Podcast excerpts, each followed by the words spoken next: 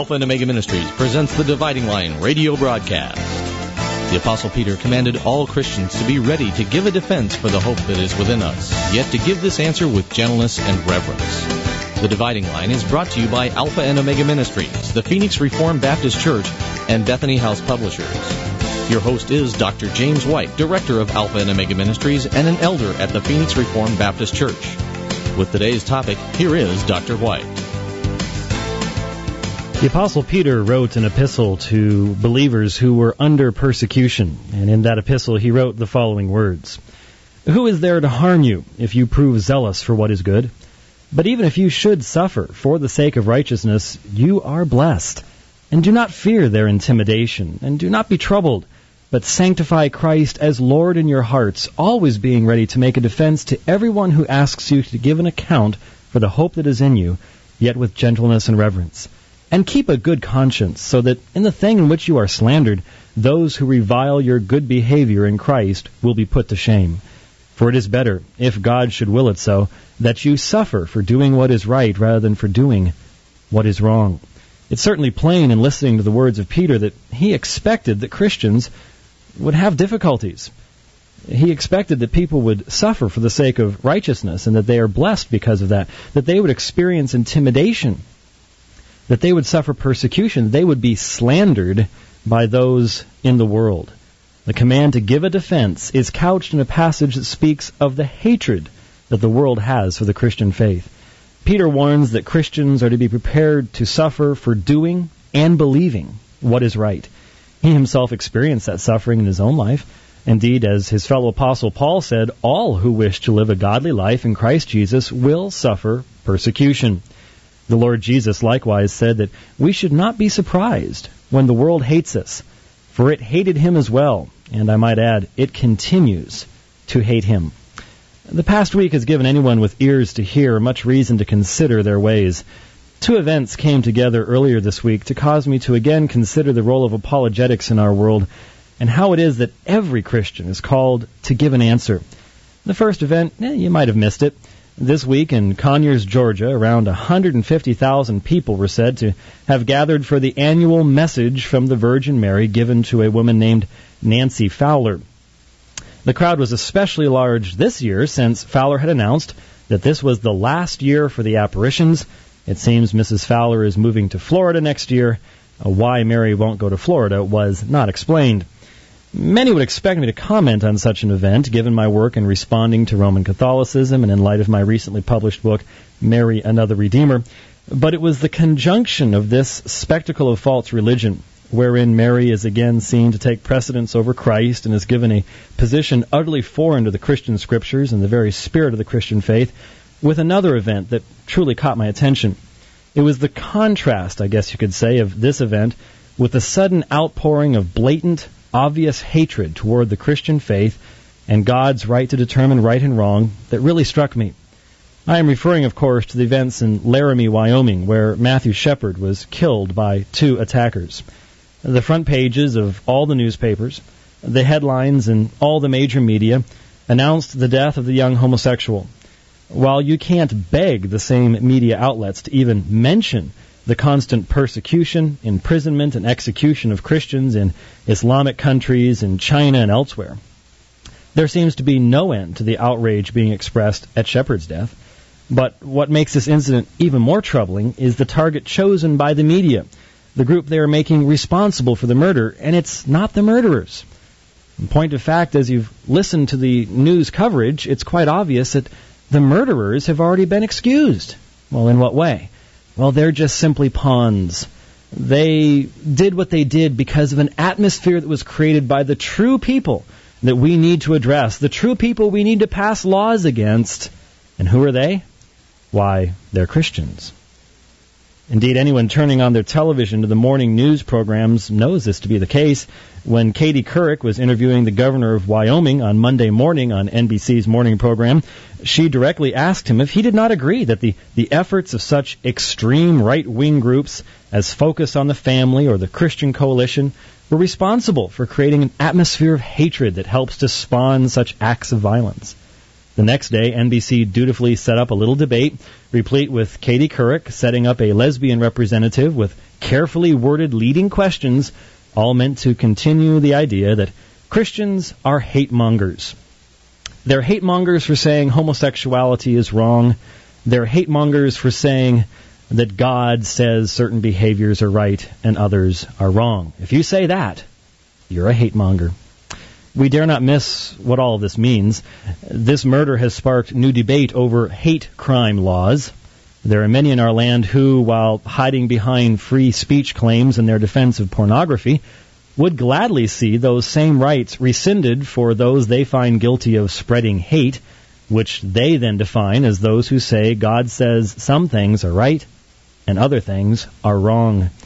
The idea that there is an objective standard of sin is quite simply no longer acceptable in this society, and anyone who would dare to proclaim that truth is now being labeled a purveyor of hatred.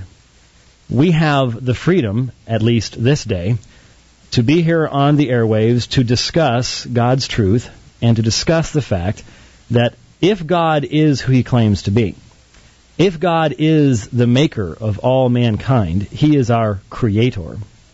If we are His creation, then He has every right, every right to determine the bounds of our behavior.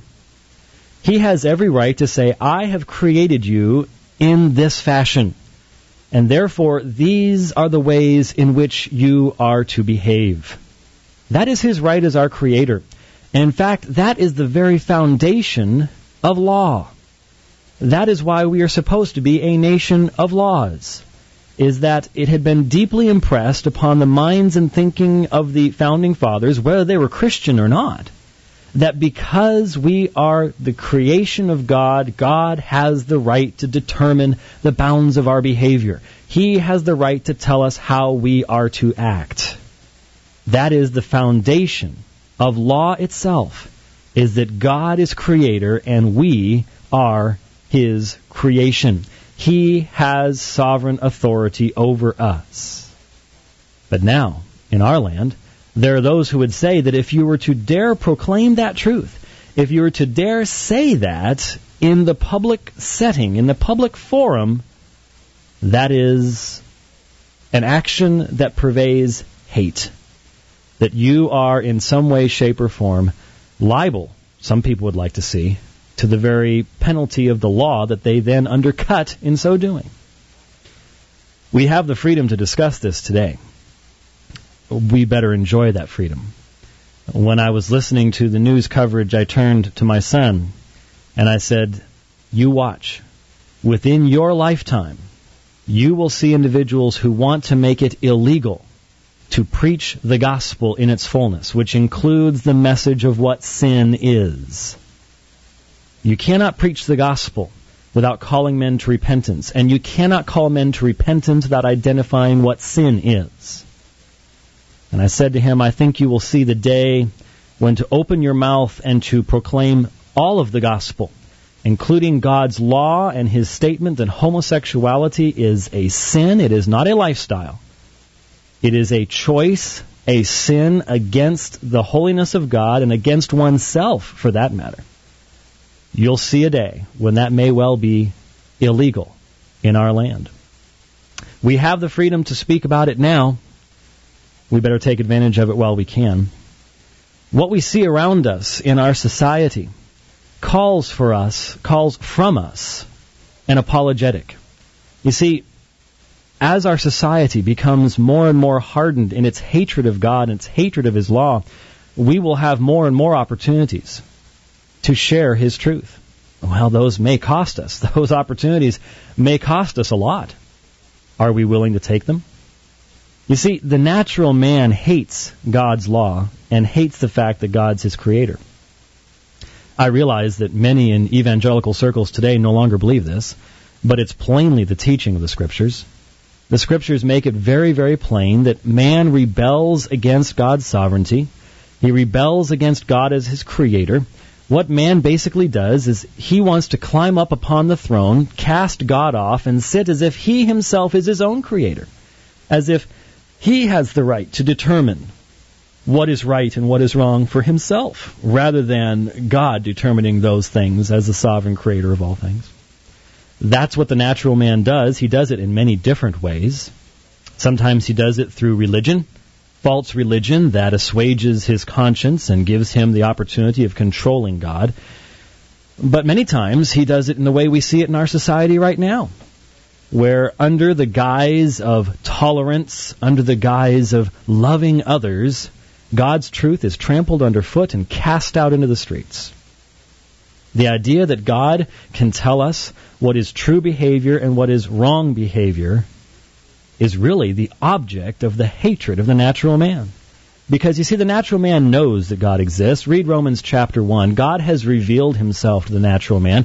But the natural man, the person outside of Christ, whatever their religious affiliation might be, I don't care if they attend a Christian church or not, if they have not bowed the knee to the Lordship of Christ, they have not been regenerated, they are a natural man.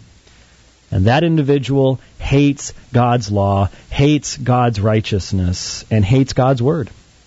And so just look around you. What would happen if you were to open your mouth and clearly proclaim God's judgment upon the sins of very popular people in our society? You're looked upon as being a backwoods fundamentalist. You're looked upon as being a hate monger. You're looked upon as being someone who just simply doesn't understand. And now, if some people have their way, someone whose mouth should be closed for daring to hold such opinions. The scriptures make it very plain that man will do everything in his power to shut God up, to metaphorically stick his fingers in his ears so he does not hear what all of creation shouts to him, and that is, You are a creation. God is your creator. You owe to him thanks and glory and praise. But man doesn't want to give any of those things. And so he makes up ways to get around it. And now in our society, we see the natural man becoming very, very open in his blatant rebellion against the true God that he knows is there, but will not bow down to, will not worship. We shouldn't be surprised at any of this, really.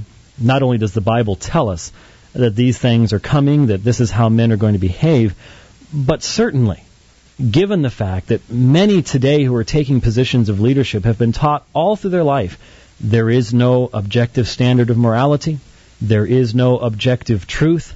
Man is merely an animal, the result of millions of generations of natural selection. He's not created in the image of God. He holds no responsibility in God's sight. Should we really be surprised in light of the constant false teaching that has been a part of our society now for a number of generations? That this is the result? That man no longer is even attempting to, to make a, a, a farcical attempt at holding on to objective standards of morality? Does it really surprise anyone who knows the Bible and who knows what it says about man that seemingly the majority of people in our nation sit back, recognize the depth of the of the actions of our own president while in office, and yet, despite all of that, just go, well, you know, my mortgage is okay. I've got money in the bank. I've got enough money to fix my car. My house is all right you know what?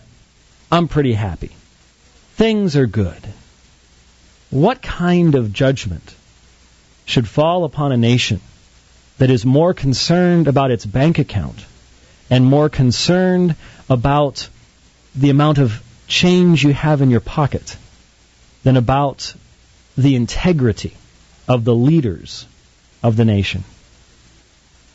How can we pray for blessing upon a nation like that? The only blessing that a nation like that needs is repentance and judgment. And frequently those two walk hand in hand. So we shouldn't be surprised. We shouldn't be surprised at the response that we are seeing in regards to the hatred of the of the of the Christian faith, the hatred of Christians who would dare open their mouth and say something that was true.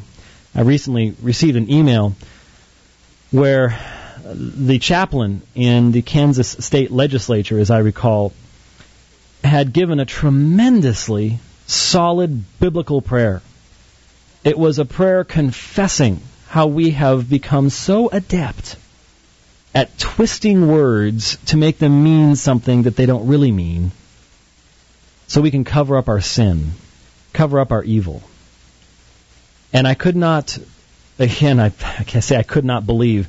I was shocked, but shouldn't have been shocked to read that in the midst of that prayer, and it was not a long prayer, but in the midst of that prayer, people were getting up and walking out. I guess that shouldn't shock me at all.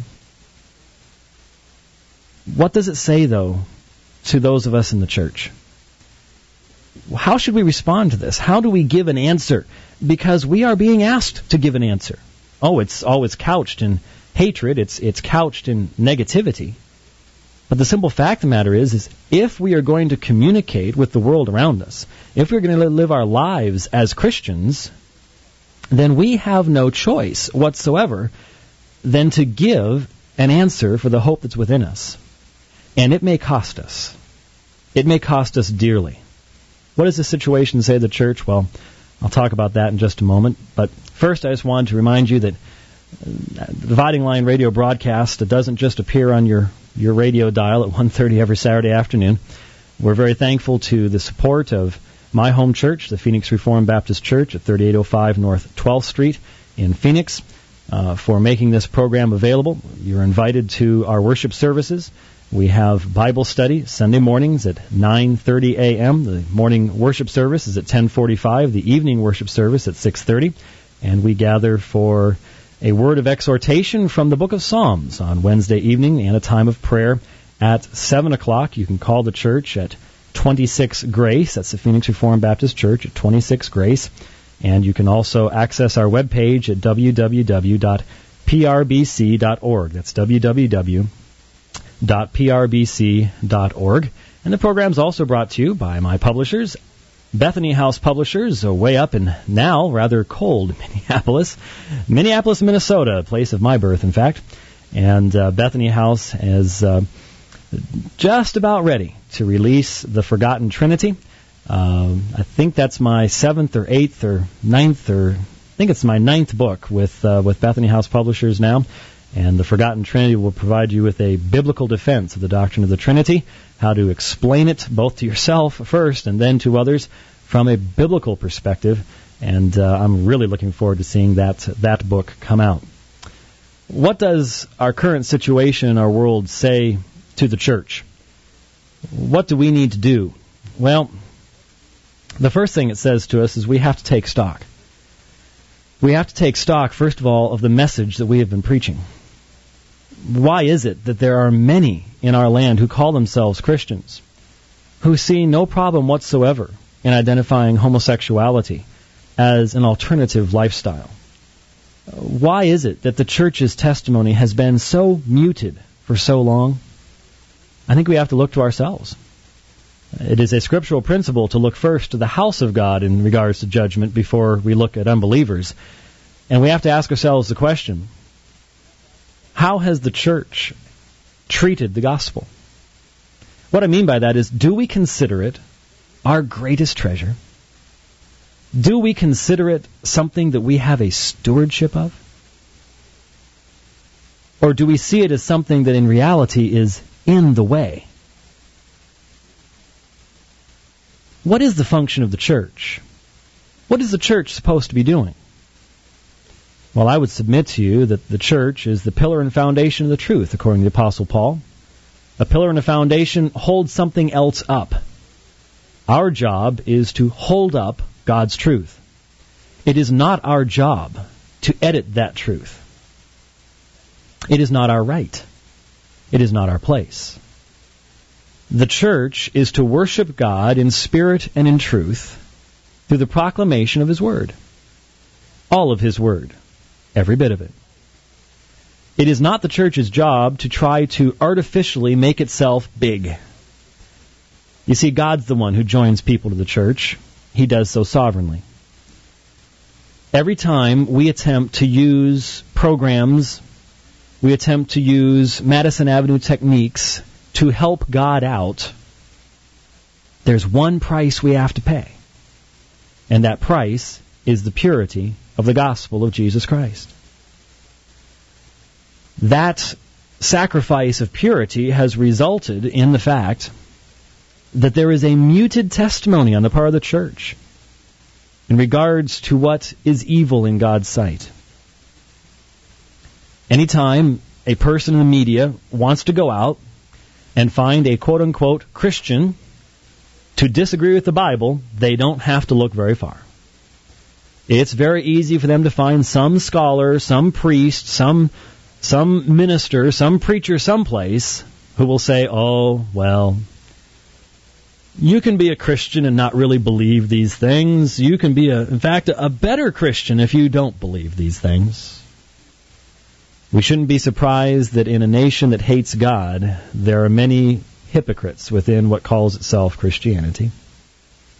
Many who do not believe that the Word of God means what it says, or that God really meant what He said in His law. The result of that is that many of us feel a fair amount of uh, embarrassment, a fair amount of pressure to be careful what we say and how we say it. Yet, if we follow the apostolic example, it is very plain, it is very clear. The apostolic example is that you are to speak the truth, you're to speak it plainly, you're to speak it in love, you're to speak it with gentleness and respect, but you're to speak it. Now, I don't believe that when Peter says we're to do it with gentleness and respect, that what he means is that we're to be a doormat, or that we're to be really quiet in what we say, I think what he means is since we are handling such a tremendous truth as God's truth, as God's gospel, that we must handle that truth with respect, with reverence. We should never take it lightly, but neither should we ever fear to proclaim it, for the apostles did not, and they were willing to pay the price. The price of the church may be a smaller church. The price of fidelity to the gospel and preaching all that it has to say, especially in a society that more and more hates God, may very well be a smaller church. Maybe a church without as many things. Maybe a church is not nearly as popular.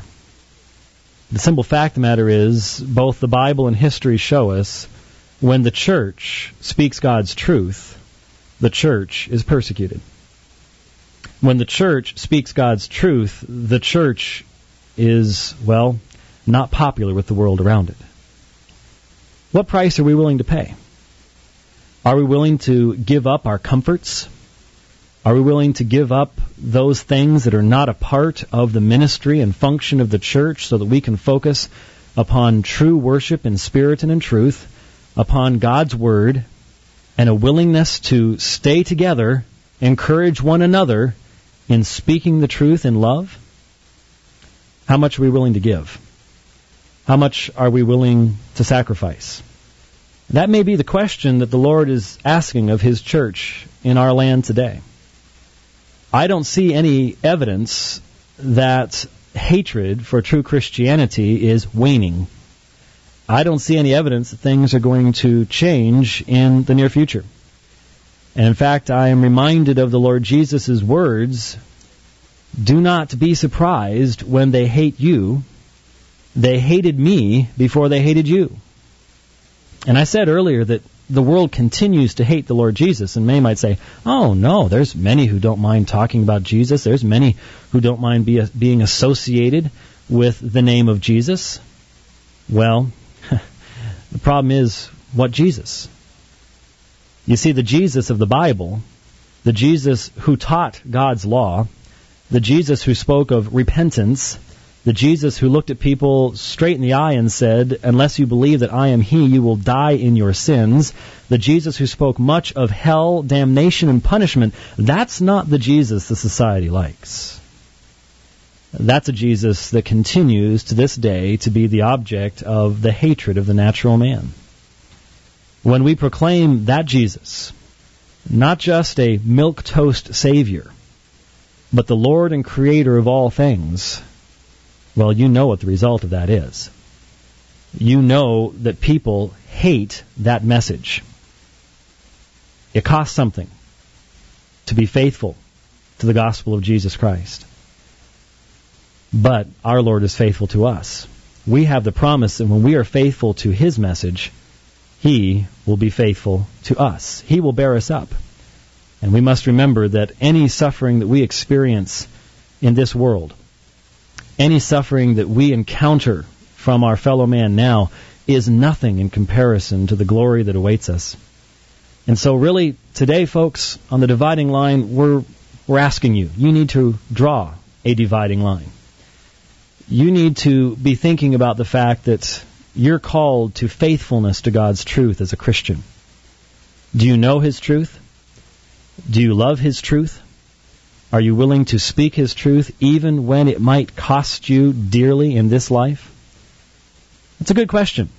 It's a question we all have to ponder, and we all have to recognize the only way that any of us can do it is by the grace of God freely offered to us in Jesus Christ. All those who claim His name and believe in Him uh, they are the ones who have the promise that He has said, I will be with you even until the end of the age.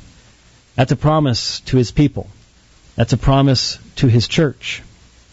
The Lord Jesus said it was necessary that He die upon the cross. He fulfilled the prophecy. He was faithful to His word. He was faithful to His word to rise again from the dead as well, and He'll be faithful to the promise to his church that he will be with them to the end of the age. That's a wonderful promise that we have.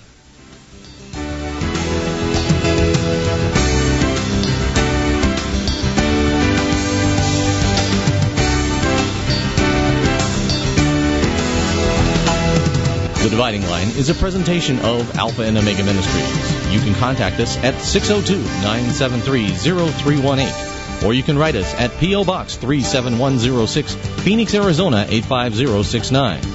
We are easy to find on the World Wide Web at www.aomin.org. That's www.aomin.org.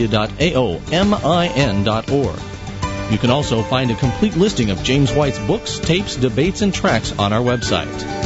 We hope you will join us again next Saturday afternoon at 1:30 p.m. for The Dividing Line.